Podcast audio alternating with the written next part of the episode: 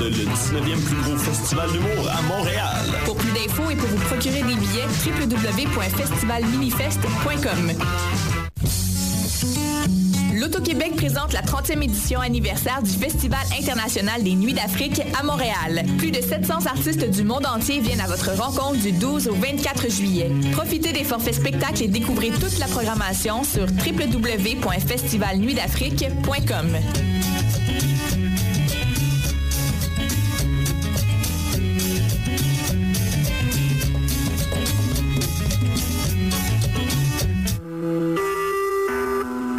Écoutez Choc pour sortir des ondes.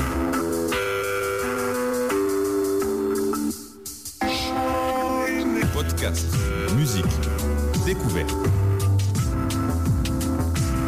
Sur choc point c a. La musique au rendez-vous.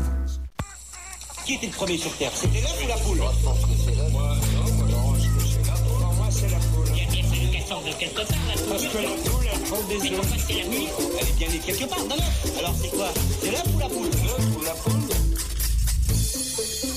Bonsoir à toutes et à tous. Vous écoutez L'œuf ou la poule, l'émission scientifique de la radio web de l'U Q A M, choc point c a. C'est notre cinquantième ce soir. Donc pour l'occasion, on fait une émission spéciale en recevant dans les studios. On est nombreux. On n'a jamais nombreuses, je pourrais dire, hein, Damien? Oui, je me sens un peu seule. Donc on est nombreuses ce soir dans les studios.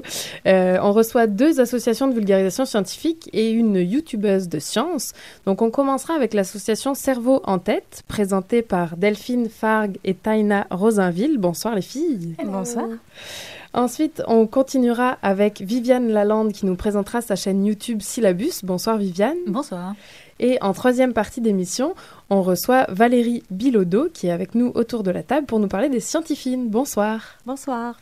Alors, et bien sûr, attention, je les oublie presque parce qu'elles sont cachées derrière la vitre avec Lou à la technique. On a Nadia Lafrenière et Stéphanie Chan qui nous feront leur euh, classique chronique mathématique. Et ce soir, elles nous proposent d'améliorer nos chances de rencontrer l'âme sœur grâce aux mathématiques. Donc, restez avec nous jusqu'à la fin.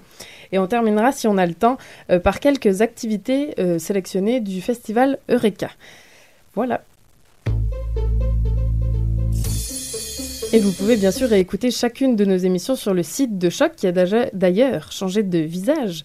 Vous retrouverez également les chroniques sur YouTube grâce à Fabien Labori à la vidéo et Anaïs Garançon euh, aux deux semaines. Et à l'animation ce soir, comme toujours, Damien Grapton et moi-même. Bonsoir Karine. Alors on a peut-être des petits problèmes en technique, tout va et bien oui, parce Lou qu'on n'a pas seulement changé de site web, on a aussi changé de, c'est ça, d'ordinateur technique. Et oui, ça part tout seul aujourd'hui. Alors... C'est pas grave, on va commencer tout de suite donc avec l'entrevue de Cerveau en Tête, enfin avec Cerveau en Tête, deux cerveaux en tête, ça c'est bizarre. Donc Delphine et Thaïlèna, pour commencer, vous êtes euh, toutes deux étudiantes au doctorat à l'U D E M, mais on va pas parler de ça ce soir, promis.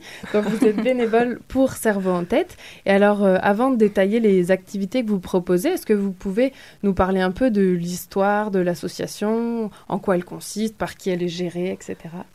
Euh, je vais commencer. Dans le fond, Cerveau en Tête, c'est être affilié à la Société pour les neurosciences. Euh, puis le but de cette, euh, de cette association, dans, dans le fond, c'est d'accroître la sensibilisation et l'intérêt pour la recherche en neurosciences.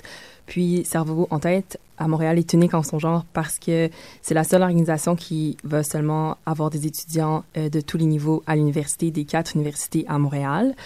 Euh, donc, ça comprend l'université euh, McGill, Concordia, euh, l'U D E M et l'U Q A M.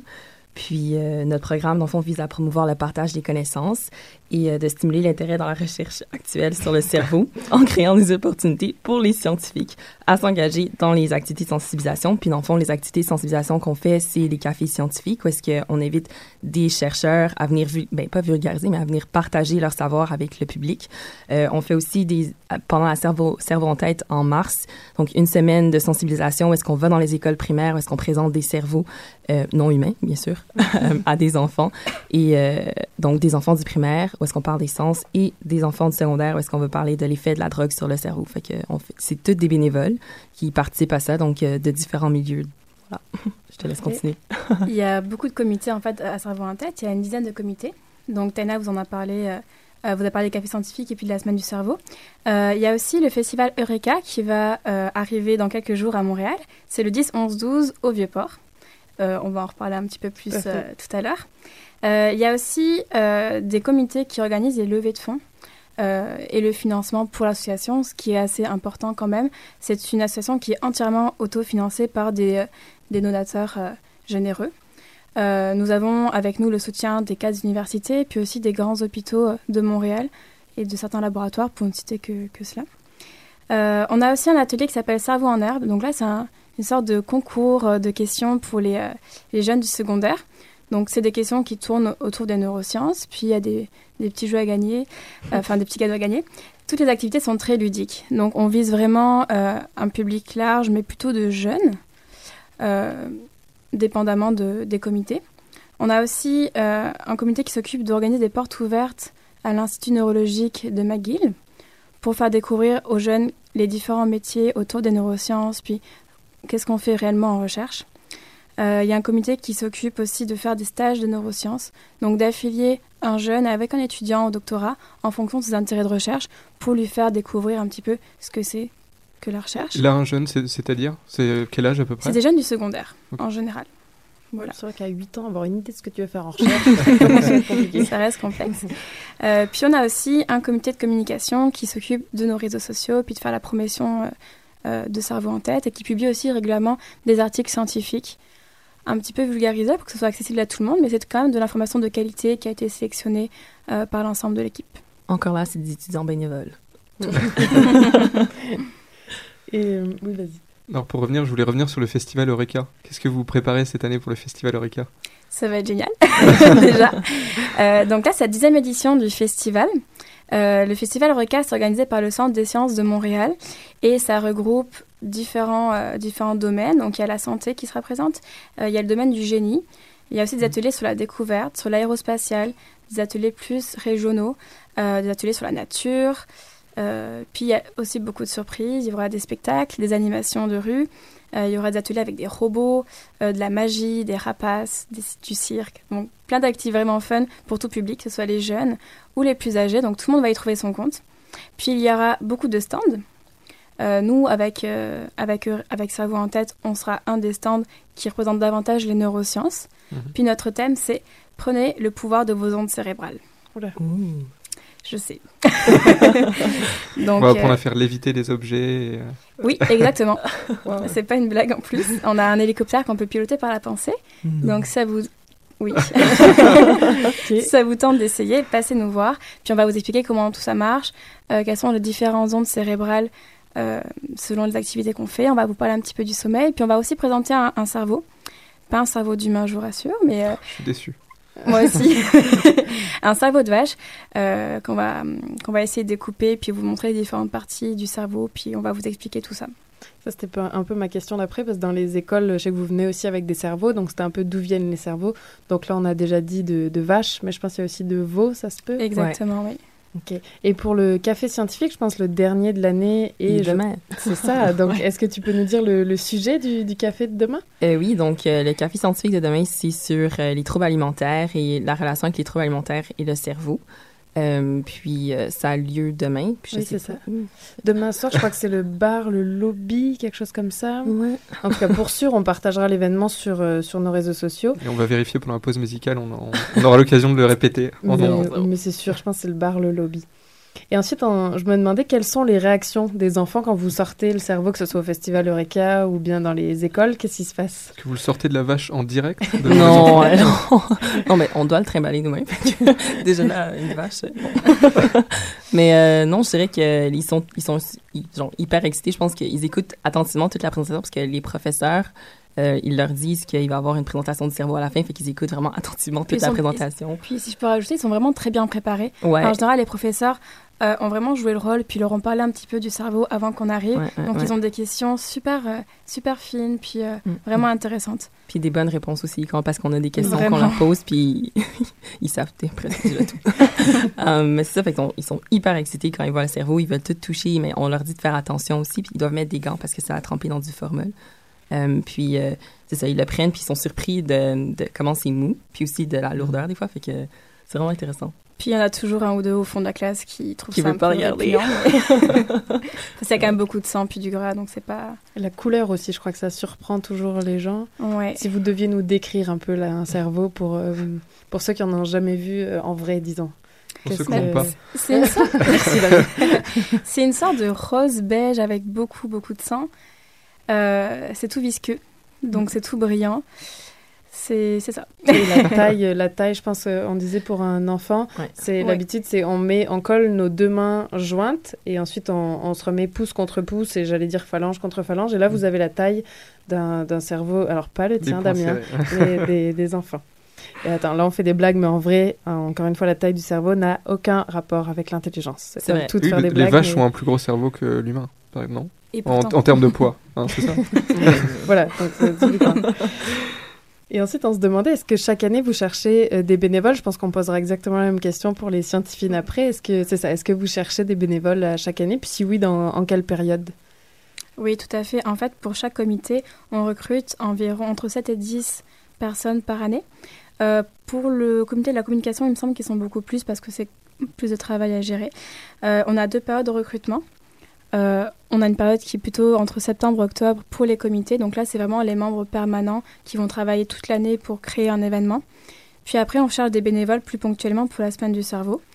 Euh, parce qu'il faut savoir qu'on fait quand même trois cent soixante-quinze présentations pour huit mille enfants. Oula. Donc il nous faut vraiment beaucoup de monde et tout ça sur deux semaines. Donc on a besoin de, de beaucoup de monde. Et ça, ça se passe plus vers, ouais, vers mars. mars ouais. Mais le recrutement pour ça, c'est en janvier, janvier-février, puis il faut remplir un document sur Internet, puis euh, après, ben, tout le monde est accepté. Donc, euh, il suffit, il va y avoir une formation où est-ce qu'on explique aussi euh, comment présenter. Donc, euh, les, tout le monde est guidé, dans le fond, dans tout le processus, fait que c'est vraiment bien. Super. Et est-ce que, rapidement, puisqu'on parle de... assez rapidement, hein, puisqu'on parle de recrutement, est-ce que vous pouvez nous dire, vous, pourquoi vous avez choisi cette association-là ? Je te laisse aller. euh, moi, j'ai toujours eu à cœur la vulgarisation scientifique. Ouais. Euh, je fais un doctorat actuellement.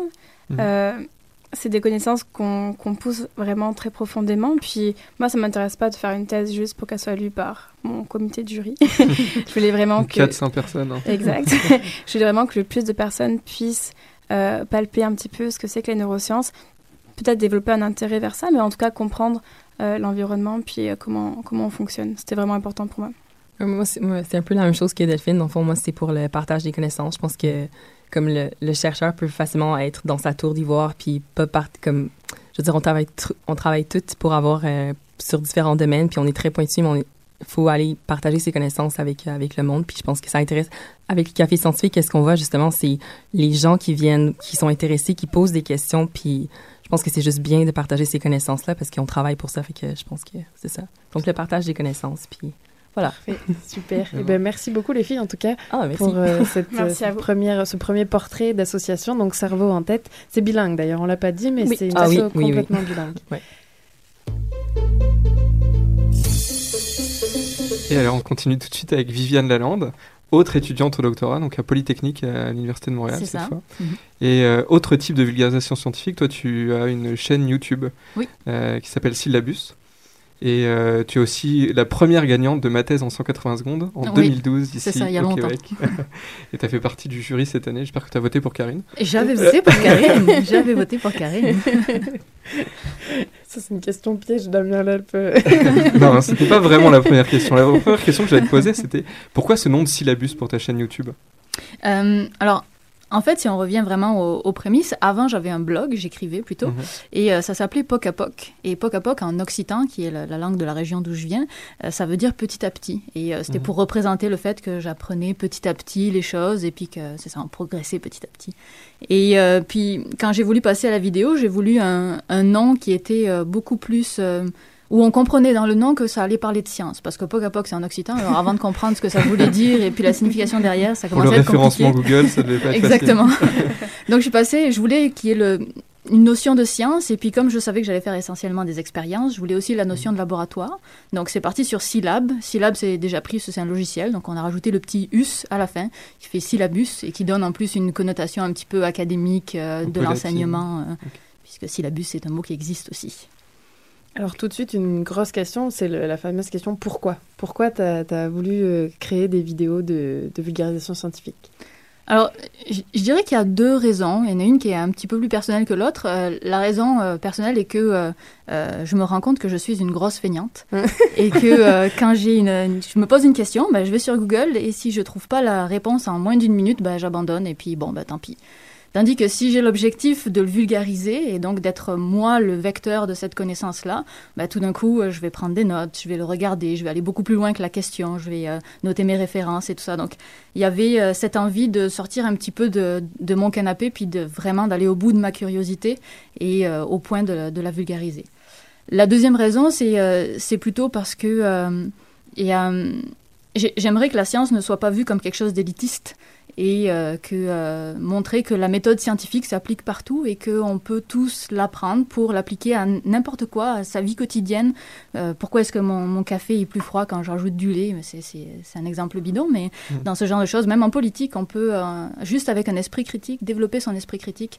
Euh, je trouve que c'est bénéfique pour tout le monde, donc j'espère que quelque part, je transmets un tout petit peu ça. Mmh. À quarante mille abonnés à peu près quand même, donc tu, mmh. ça doit marcher un petit peu. Est-ce que tu te souviens du moment exact ? Alors ça, c'est une question c'est de Karine. Question. C'est moi, ça. Est-ce que tu te souviens du moment exact où, où, où, où l'idée de passer à la vidéo t'est venue ? Parce que tu faisais un blog avant mm-hmm. écrit. Et euh, quel est le moment Eureka où tu t'es dit bah, « il faut que je fasse de la vidéo absolument ». C'est, c'est, c'est ça que je dois faire. C'est pas un moment Eureka, c'est, ça s'est euh, échelonné un, un petit peu sur, sur le temps. C'est que je me suis rendu compte que j'étais... moi-même, plus le public pour lequel j'écrivais. Parce que moi, je consommais plus de blogs. Je regardais mmh. euh, maintenant des vidéos YouTube. Donc, euh, finalement, moi, j'écrivais pour une personne qui était même plus moi. Donc, ça avait plus trop de sens de, de faire ça. Et la, le, deuxième, euh, le, le deuxième moment, ça a été euh, ma thèse en cent quatre-vingts secondes, que Karine connaît bien, mmh. euh, où, euh, finalement, j'ai pris beaucoup de plaisir à vulgariser à l'oral ce que je faisais mmh. en recherche. Et, euh, et je trouvais qu'on on arrive à faire passer des choses à l'oral. On a des intonations, on a le... les gestes de la main, on a nos expressions faciales qui ajoutent beaucoup de choses dans l'information qu'on est en train de transmettre. Et donc, c'est pour ça que j'ai voulu aussi passer à la vidéo, c'est parce qu'on a beaucoup plus de, de vecteurs de transmission à l'oral qu'à l'écrit. Wow. Et, euh, non, excusez, je réfléchis en même temps, du coup. Tu vas me gagner une abonnée. Ouais. Non, mais moi, je sais juste pas faire, mais, mais je pense que c'est pas compliqué. Là, je vois Fabien me fait les gros yeux. Ouh, là, c'était un truc qu'il fallait pas dire ça. Euh, en tout cas, et, et donc oui, après, c'était la... moi, je me demandais un peu si on peut décrire, pour ceux qui seraient justement pas encore abonnés, euh, le format de vos vidéos, parce qu'on sait qu'il y a beaucoup de vidéos YouTube euh, sur Internet, sur YouTube. Excusez. Et donc, oui, décrire un peu le format, parce qu'il y en a qui font vingt minutes, d'autres une minute trente. Vous, c'est plus des, une durée moyenne, je pense, de huit minutes à peu près. Je sais pas si c'est ouais, vrai pour ça, toutes, ça dépend mais... beaucoup des vidéos, mais ça, ça va être entre cinq et dix, quelque chose D'accord. comme ça. Il y en a à cinq, il y en a à dix, il y en a à six, enfin, en tout cas. Entre cinq et dix, c'est un bon résumé, finalement. Et euh, puis, en général, ça va être euh, des euh, expériences. Donc, le, la plupart du temps, j'essaie de, de mettre des expériences dedans.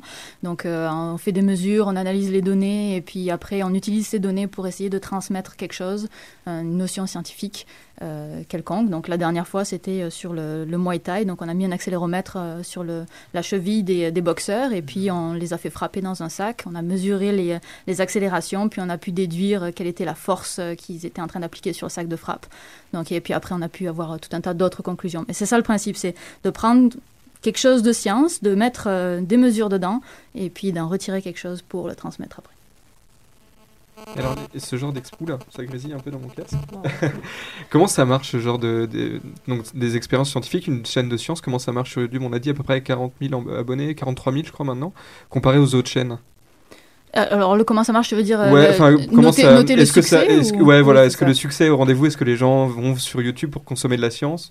Ou est-ce qu'ils vont plutôt sur YouTube pour euh, consommer des vidéos de chat ? Alors, on a un peu une idée de la réponse. Ouais. euh, est-ce, que, est-ce que ça fonctionne bien ? Est-ce que c'est plutôt un succès pour toi ? Est-ce que tu es satisfaite ? le, Je pense que le, avec YouTube, on n'est jamais satisfait. Et que on veut, quand on regarde une vidéo de chat et qu'on voit qu'elle a dix millions de vues, oui. on se dit, bon, bah, c'est que finalement, j'ai pas beaucoup de succès avec euh, mes quarante mille abonnés. Donc, euh, le succès est quelque chose de très, très relatif. Euh, moi, je suis contente de là où je suis en ce moment parce que j'ai eu, une, je pense, une très grande progression. Au début, je savais vraiment pas faire de vidéos. C'est vraiment des compétences qui s'acquièrent. Et euh, je pense que là, depuis six mois, c'est... Euh, J'ai, j'ai vraiment amélioré mes compétences, j'espère, en, en édition de vidéos.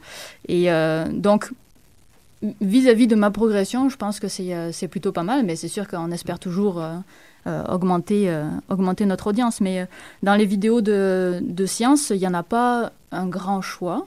Et, mais parmi les choix, il euh, y, a, y a quand même beaucoup de, beaucoup de, de personnes qui sont à plus de cinq mille abonnés. Euh, bah beaucoup, deux, trois. Hmm. Moi, j'avais une relatif. question pour oui? toi. Euh, est-ce que, dans le fond, euh, tu es toute seule à, à faire... Oh, pardon. Est-ce que tu es toute seule à, à faire ces vidéos ou tu as une équipe derrière toi pour faire ces vidéos? Alors, en général, je demande toujours à quelqu'un de venir appuyer sur le bouton on-off de la caméra au moment du tournage. Okay. Euh, au moment de l'écriture, les deux dernières vidéos, j'avais un co-auteur, Franck okay. Lenaveau. Okay. Et, euh, mais sinon, les euh, trois quarts du temps et pour quatre-vingt-dix pour cent des vidéos, euh, je suis euh, essentiellement seule. Ouais. Puis comment tu as le temps d'étudier, mettons? Par exemple. Soir et week-end. C'est bien, c'est bien. Et je me demandais, laquelle de tes vidéos a été la plus difficile à réaliser? Est-ce que t'as, t'en as une qui t'a fait plus souffrir qu'une autre ou... Ouais, les deux dernières. Ah oui? Les deux dernières sur le taekwondo et Muay Thai, c'était une série que je faisais sur le, sur le sport, donc avec Franck Lenaveau et aussi une petite start-up montréalaise, euh, qui doit plus être si petite que ça maintenant, euh, qui s'appelait X O, et euh, avec Patrick Chandler qui était venu nous aider, il nous avait donné l'accéléromètre, donc c'est ce dont je parlais tout à l'heure. Et euh, cette vidéo-là, on y a pensé il y a un an, on a fait les mesures en sept... entre septembre et décembre, parce qu'on a eu besoin de beaucoup s'y reprendre. Mais on avait déjà prévu une trame narrative, on avait déjà prévu ce qu'on allait dire. Et puis, une fois qu'on a analysé les résultats, ben, la trame narrative ne marchait plus du tout parce ah qu'on n'avait pas du tout les résultats auxquels on s'attendait. Mmh. Donc, il a fallu tout changer et euh, puis trouver quelque chose. Avec... Tout était filmé, là, des expériences. On ne pouvait pas avoir plus de données on... parce que sont... la compagnie est partie en Californie depuis. Euh, le... Donc, on ne pouvait plus rien filmer de plus. On ne pouvait pas avoir de données de plus. Donc, il a quand même fallu trouver une trame narrative pour arriver à vulgariser quelque chose.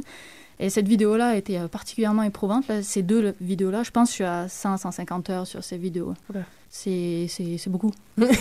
Ça commence à faire beaucoup. Bon, alors, et pour terminer sur une petite, euh, un petit scoop pour nous, est-ce que tu pourrais nous donner le sujet de ta, dernière, de ta prochaine vidéo pardon? La prochaine vidéo, c'est... La dernière sur... peut-être tournée déjà? Non, elle n'est pas tournée encore. La prochaine vidéo, c'est sur les poils. Non. Ouais. Bon, encore une abonnée. Vraiment. Hein. Et alors, avant de, de passer à la pause musicale, peut-être juste, est-ce que tu veux nous parler un peu de ton, ta demande de financement? Je pense que ça peut être pertinent, même si, si nous, on n'a pas encore quarante mille abonnés. Peu importe, peut-être que les gens qui nous écoutent pourraient tout à fait contribuer à, au matériel, à l'achat de matériel pour ta chaîne. Alors, oui, tout à fait. Plus. Donc, c'est le, le financement participatif. C'est plus, euh, c'est, c'est pas comme Ulule ou Kickstarter qu'on connaît bien, ça s'appelle Tipeee. Et euh, c'est plus un système de pourboire, c'est-à-dire si on est content de, du travail que la personne a fait, ben on peut lui donner un pourboire soit de façon ponctuelle, soit de façon euh, mensuelle. Et euh, j- j'ai commencé ça il y a huit mois, quelque chose comme ça, puis tout l'argent que je reçois, je le mets dans le matériel pour les euh, expériences ou alors dans le matériel audiovisuel. Je ne me verse pas de salaire euh, de toute façon. J'ai, j'ai de quoi euh, acheter de beaucoup de... de ma- enfin, je ne sais pas que j'ai de quoi de beaucoup, acheter beaucoup de matériel, c'est que j'ai beaucoup de matériel à acheter mmh. avant de, d'avoir à me reverser un salaire de toute façon. donc, euh, donc, c'est ça. Donc, ça sert à à financer les expériences. Ok, super. Bon, ben, on partagera le lien sur nos réseaux sociaux. Et ben, merci beaucoup, Viviane. Merci. On continue en musique.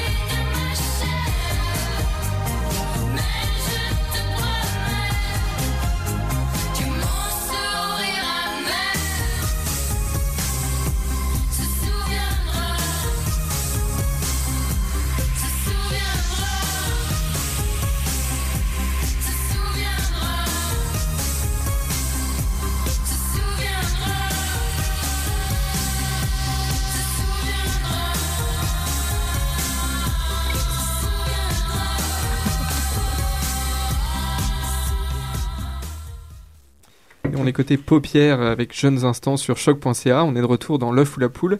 Quelques petits soucis euh, techniques ce soir euh, parce qu'on a changé de matériel, mais ça se passe plutôt bien en studio. Tout à fait, en studio voilà. Ça va, on a laissé Lou toute seule. Là, elle on est tremble, plutôt, on elle... est plutôt nombreux et détendus. Elle transpire, tout va bien.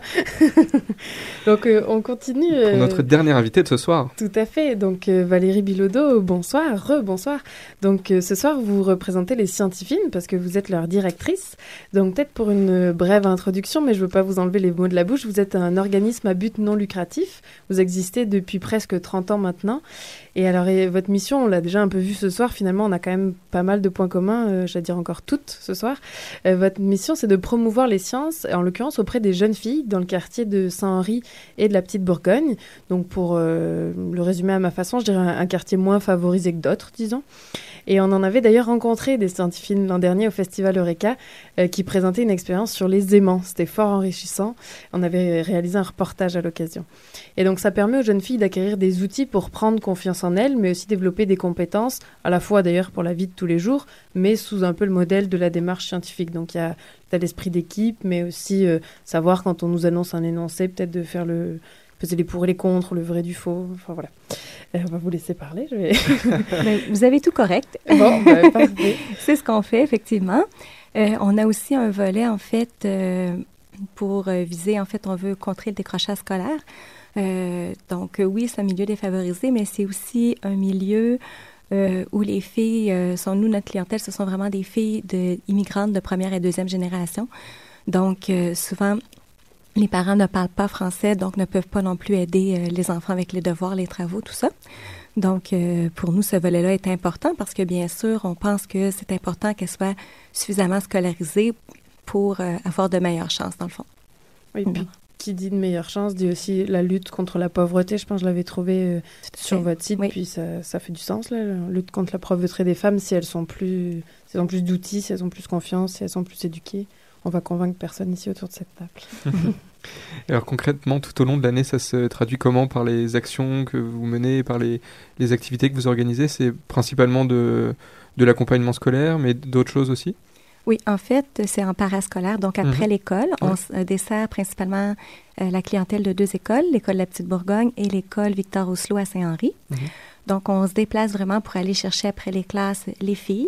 On les ramène à nos locaux, on leur donne un goûter, on fait les devoirs. Et après, selon la journée, ce sont les activités qui sont différentes.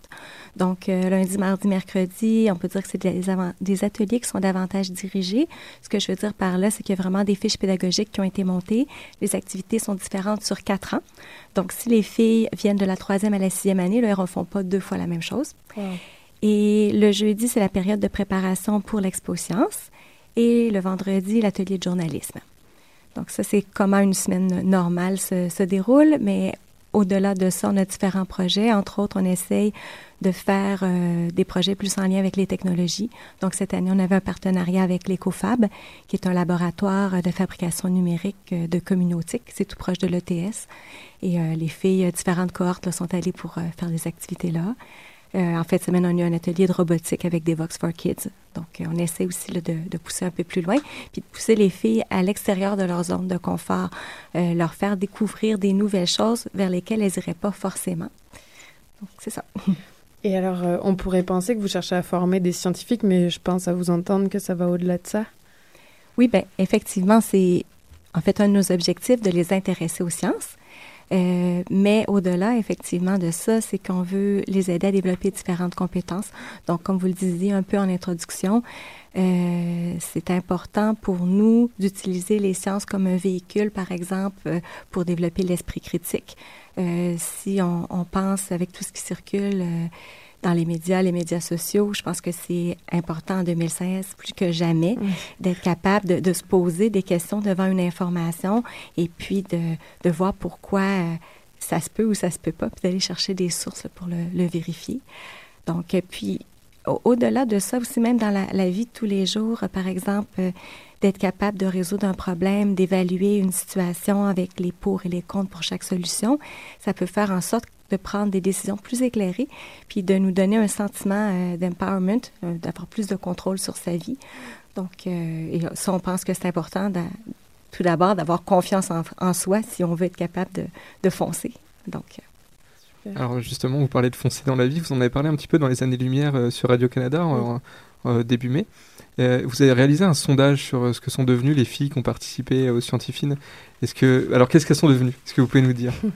Bien, on n'a pas encore terminé. En uh-huh. fait, il y a trois phases euh, dans l'étude. La première, euh, bon, le sondage, on a réussi, en fait, on ciblait les filles qui étaient présentes chez nous entre deux mille un et deux mille six. Donc, ce sont toutes des filles qui actuellement devraient être au cégep ou euh, même à l'université, plus loin, donc au moins au cégep. Et euh, en fait, ces filles-là, on a découvert que euh, soixante-dix-neuf pour cent d'entre elles, est-ce que c'est ça? Oui, sont encore aux études.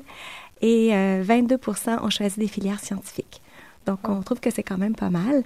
Et, est-ce que euh, c'est au-dessus des moyennes euh, classiques pour une population de filles, enfin, euh, la moyenne du Québec, par exemple? Je ne sais pas, on n'a pas encore vérifié ça. Okay. En fait, oui, il faut attendre comme... que le sondage oui, soit terminé, oui. Bien sûr. Euh, puis, il y a quand même aussi un grand pourcentage d'entre elles, soixante-dix-sept pour cent, qui ont répondu qu'elles croyaient que euh, le fait d'avoir fréquenté les scientifiques avait eu une incidence sur leur choix de carrière. Donc, peu importe si elles ont choisi les sciences ou pas, en fait, ce qu'on peut comprendre de cette réponse-là, c'est que euh, on leur a fait voir suffisamment de, de choses différentes pour que ça, ça les aide un peu à, à voir ce qu'elles aimaient, un peu leur force et tout ça. Donc, euh, et concrètement, est-ce que les filles, souvent, elles s'inscrivent pour une année, les quatre années? Est-ce que ça, ça dépend vraiment? À, ou... à chaque, en fait, elles viennent sur une base volontaire. Hein? Donc, okay. à chaque jour, euh, elles décident si elles viennent ou pas. D'accord. Il y en a qui sont inscrites dans la semaine, en fait, pour toutes les activités, les cinq journées. D'autres seulement pour deux. Ça dépend okay. des filles. Euh, mais par contre, euh, d'une année à l'autre, on a à peu près soixante-cinq pour cent des filles qui reviennent. Wow. Et euh, il y a aussi, en fait, euh, des filles, parce que là, j'ai parlé de nos, notre mission principale, les huit douze ans, mais au fil des ans, il y a des filles, euh, en fait, en deux mille dix, des filles qui étaient en sixième année qui ont dit « Ah, nous, l'année prochaine, Valérie, on veut encore faire l'expo-science. Mm-hmm. » Puis là, j'ai dit « Bon, ben, vous reviendrez me voir en septembre, en pensant qu'elle a oublié, mais non. » Elles sont revenues. Et là, on a embarqué d'autres filles qui n'étaient pas juste en secondaire un, mais un peu plus vieilles. Puis il y en a même une, donc là, on a... On a commencé à faire les expo-sciences euh, Hydro-Québec, euh, qui sont euh, pilotées par le, le Conseil de loisirs scientifiques. Et puis, euh, en fait, là, suite à ça, il y en a, il y en a une, entre autres, qui s'est vraiment démarquée, qui est allée plusieurs fois à la provinciale, à la pan-canadienne et même à l'international. Mmh. Donc, euh... c'est plutôt une belle réussite. Oui, oui. Alors, pour terminer, est-ce que vous aussi, vous cherchez des, des bénévoles? Ou euh, peut-être vous avez un petit message pour euh, faire passer? Parce que j'ai cru comprendre que c'était la période des recherches de financement. Ben, c'est toujours la période de recherche de financement. C'est ça, sans, ça dure sans blague, toute l'année, hein? oui, oui, parce que quand on commence l'année, en fait, on a une petite portion qui est assurée. Puis là, il faut voir comment on va combler les trous. Mais euh, bon an, mal an, là, on, on y arrive. Et des bénévoles, oui, on en veut, en fait, euh, c'est certain. Euh, la période, euh, en fait, la fin août, début septembre, c'est notre plus gros recrutement parce que, comme on commence l'année scolaire, on veut vraiment avoir des gens, entre autres pour les projets d'expo-sciences, euh, le journal, même les, l'aide aux devoirs. Donc, ça peut être aussi des, euh, des étudiantes en enseignement ou euh, des retraités. On, La, la seule chose pour être une bénévole, il faut être une femme. Parce c'est qu'on veut. Facile. Mais en fait, c'est qu'on veut que nos filles, parce qu'on a aussi des invités conférencières qui viennent pendant l'année. Mmh. Et là, j'ai, en, en entendant parler les autres groupes, j'ai des idées de qui je pourrais inviter l'an prochain. euh, mais euh, en fait, c'est ça. Euh, on veut que, que, du même coup, en fait, elles, elles servent de modèle aux filles. Donc, si on a, par exemple, une apicultrice qui vient, ah ben oui, il y a des femmes qui peuvent travailler en apiculture. Bon, euh, si on a. Euh, une euh, ingénieure mécanique. Ah ben oui, il y a aussi des femmes qui peuvent mmh. faire ça. Donc. Ah super, on vous donnera des noms alors. Bon, ben, merci beaucoup Valérie Bilodeau pour euh, cette présentation euh, des scientifiques. Et merci euh, beaucoup. On va continuer avec euh, la chronique euh, mathématique, euh, Nadia et Stéphanie. Au moment de notre dernière chronique en studio, c'était le vingt-cinq avril dernier, on vous avait proposé l'énigme qui suit. Donc, un avion vole en ligne droite entre les aéroports de Montréal et de New York. Quand il n'y a pas de vent, il réalise le vol dans chaque direction dans le même temps. S'il y a un vent qui souffle à vitesse constante de Montréal à New York, est-ce que l'aller-retour va être plus court, plus long ou de même durée que lorsqu'il n'y a pas de vent? Donc, comme l'avion sera aidé par le vent dans une direction et retardé dans l'autre, on aurait tendance à penser que les deux effets s'annulent et que l'aller-retour est de même durée. Mais ça serait trop facile. En fait, euh, ce qu'il faut remarquer, c'est que la période durant laquelle l'avion profite du vent est plus courte que celle pendant laquelle le vent la ralentit. Donc, au final, l'avion va prendre plus de temps pour faire le même trajet. Ça, c'était la réponse à l'énigme. de, il y a bien longtemps maintenant. Et tout de suite, vous nous parlez de la, des mathématiques pour la recherche de l'âme sœur. Today, I want to talk to you about the mathematics of love. Now, I think that we can all agree that mathematicians are famously excellent at finding love. Um, but it's not just because of our dashing personalities, superior uh, conversational skills and excellent pencil cases. Um, it's also because we've actually done an awful lot of work into the maths of how to find the perfect partner. On vient d'entendre un extrait d'une conférence de la mathématicienne Hannah Fry qui nous expliquait à quel point les mathématiciens s'y connaissent en relations amoureuses. Et c'est pourquoi ce soir, on vous donne des conseils sur le sujet. Donc, on aimerait répondre à la question suivante. Quelle est la stratégie à adopter pour avoir les meilleures chances de finir notre vie avec la personne idéale? On va d'abord poser certaines hypothèses. Donc, premièrement, on va supposer qu'on se fixe une période de temps pour trouver notre partenaire et que pendant cette période-là, on rencontre des gens de façon régulière. Donc, ça veut dire qu'arrivé à la moitié du temps qu'on s'est fixé, on aurait euh, rencontré environ cinquante pour cent des personnes potentielles. De plus, on va rencontrer ces personnes-là une après l'autre dans un ordre aléatoire et ce, euh, sans savoir à l'avance qui va être la prochaine personne. On doit aussi pouvoir ordonner l'ensemble de ces personnes-là de la meilleure à la pire sans qu'il y ait possibilité d'égalité. OK. Ensuite, la décision de rejeter ou au contraire de s'établir avec un partenaire se fait en regard des relations passées. Donc, si on met fin à une relation, on y met fin pour toujours. On ne peut pas revenir en arrière. Ou si on suppose qu'on veut absolument finir notre vie avec la meilleure personne. Donc, on ne se contentera pas d'une deuxième place. Après tout, on cherche l'âme sœur. Donc, avec toutes ces hypothèses, on va s'intéresser à une stratégie. Donc, si je vous dis que jusqu'à maintenant, j'ai fréquenté une seule personne et que c'est la meilleure parmi celles que j'ai fréquentées, euh, ben, est-ce que vous me conseilleriez de finir ma vie avec elle? Ben, je pense que beaucoup de personnes diraient que non. On se dit que c'est mieux d'avoir un plus grand échantillon sur lequel se baser avant de prendre des décisions aussi importantes.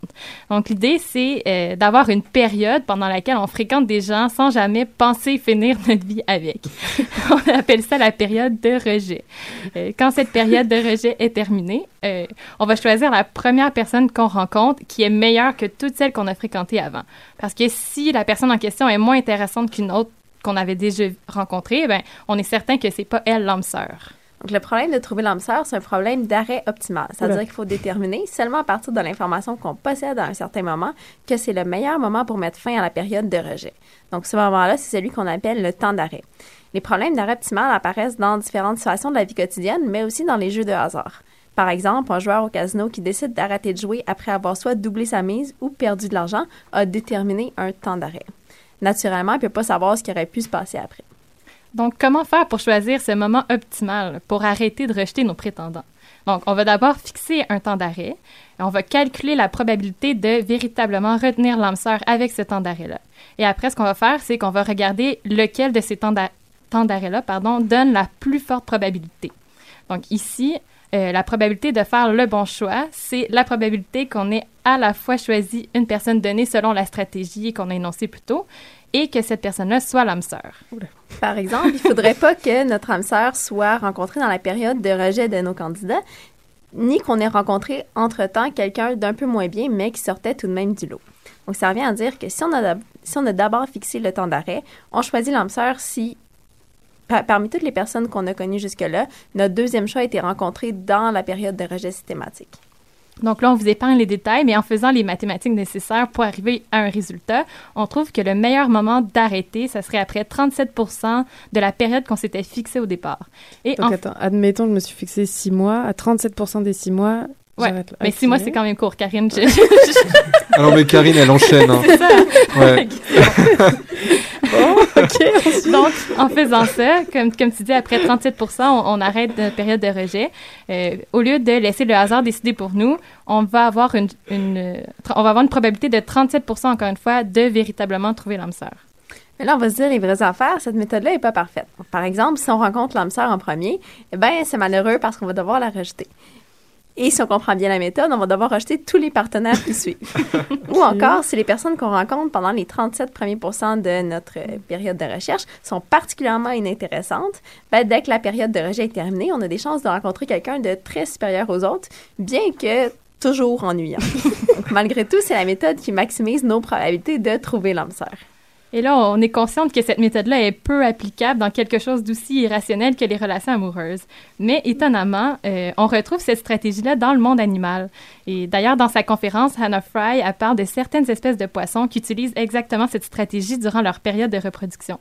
Mais même dans nos vies, euh, il y a des situations où cette méthode-là est plus adaptée, comme quand vient le temps de choisir un appartement. Donc souvent, dans ce temps-là, on doit dire immédiatement après une visite si oui ou non on veut garder l'appartement et on doit trouver un logement idéal dans un temps limité. On a même trouvé une vidéo qui décrit cette méthode-là pour choisir la meilleure toilette sèche dans un festival de musique. Donc avec les, avec les Francofolies qui s'en viennent, ça peut toujours être utile. Ben, merci beaucoup les filles. Et cette semaine pour l'énigme, alors euh, je crois que vous invitez le public, à, et j'imagine tous les invités autour de la table, à participer à un jeu télévisé. Qu'est-ce que c'est que ça? Eh oui, donc on vous met dans la situation où vous vous trouvez devant trois portes. Derrière chacune des portes se trouve un prix et les prix sont deux lampes ordinaires et une lampe qui contient un génie qui peut exaucer trois vœux. Donc vous voulez évidemment gagner la lampe magique. Pour ce faire, vous devez choisir la porte qui y correspond. Donc, le jeu se déroule de cette façon-là. En premier, vous devez choisir une porte. Ensuite, l'animateur va ouvrir une porte derrière laquelle se trouve une lampe normale. À la fin, vous avez le choix de conserver votre porte initiale ou encore de la changer pour la porte qui reste. Donc, si vous voulez maximiser vos chances de gagner la lampe magique, qu'est-ce que vous faites? Mmh, suspense. On remettra l'énigme sur nos pages euh, des réseaux sociaux, Facebook et Twitter, et on vous retrouve pour la réponse dans deux semaines. Merci les filles! Alors, on va faire un, un agenda très court, n'est-ce pas? euh, Très, très court. Donc, en plus, c'est parfait parce que Delphine en a déjà pas mal parlé tantôt par rapport au Festival Eureka. Donc, il aura lieu, euh, il, c'est un festival annuel, c'est la dixième cette année. Il aura lieu ce vendredi dix jusqu'au dimanche douze juin dans le Vieux-Port à Montréal, en face du Centre des sciences. On le rappelle, il y a euh, certes une, une grève des employés euh, du Vieux-Port, mais le festival sera quand même toujours là. Donc, c'est beaucoup de, d'activités gratuites. Il y en a pour tous les âges, pour tous les goûts. Alors, euh, ma petite sélection, c'est dans la section à ne pas manquer. Vous pourrez goûter les traditionnelles glaces au bar laitier moléculaire de l'Université de Laval. Vendredi à douze heures quinze, ne manquez pas Jean-Daniel Doucet qui vient de Québec avec l'École des protéines pour vous présenter un shake protéiné pour le cerveau. Le samedi à treize heures quarante-cinq, une dégustation à l'aveugle. Vous êtes invité à trouver avec votre nez et votre langue si c'est du vrai ou du faux jus. Le samedi toujours à quatorze heures quinze et seize heures, frissonnez comme devant le film Retour vers le futur avec le record du plus long vol en overboard de la planète. Je pense que pour Viviane, ça peut être une idée de vidéo ça. Et donc en direct pour vous, ça sera un planchiste de Polytechnique justement. À vingt et une heures le samedi, vous pouvez observer le ciel avec l'astronaute de McGill et de vrais télescopes. Ben, je vais finir ici parce qu'on a euh, exactement douze secondes. Donc, on remercie nos invités. Oui, merci à tous nos invités de ce soir. Merci donc aux Scientifines, merci à Syllabus, merci à la chaîne YouTube Viviane Lalande. Merci à Cerveau en Tête. Et merci à Lou à la technique, aux chroniques, oui. euh, enfin, à la chronique mathématique avec Nadia et Stéphanie. Fabien à la vidéo. Merci beaucoup Damien pour cette émission. Bien, merci à toi Karine. Et à bientôt, on se retrouve la semaine prochaine. Bonne soirée. Bonne soirée. Qui était le premier sur Terre? C'était l'œuf ou la poule? Je pense que c'est l'œuf. Moi, non, moi, non, je pense que c'est l'œuf. Pour moi, c'est la poule. Il y a bien fallu qu'elle sorte de quelque part, la poule. Parce que la poule, elle prend des œufs. Mais pourquoi c'est la nuit? Elle est bien née quelque part, non? Alors c'est quoi? C'est l'œuf ou la poule? L'œuf ou la poule?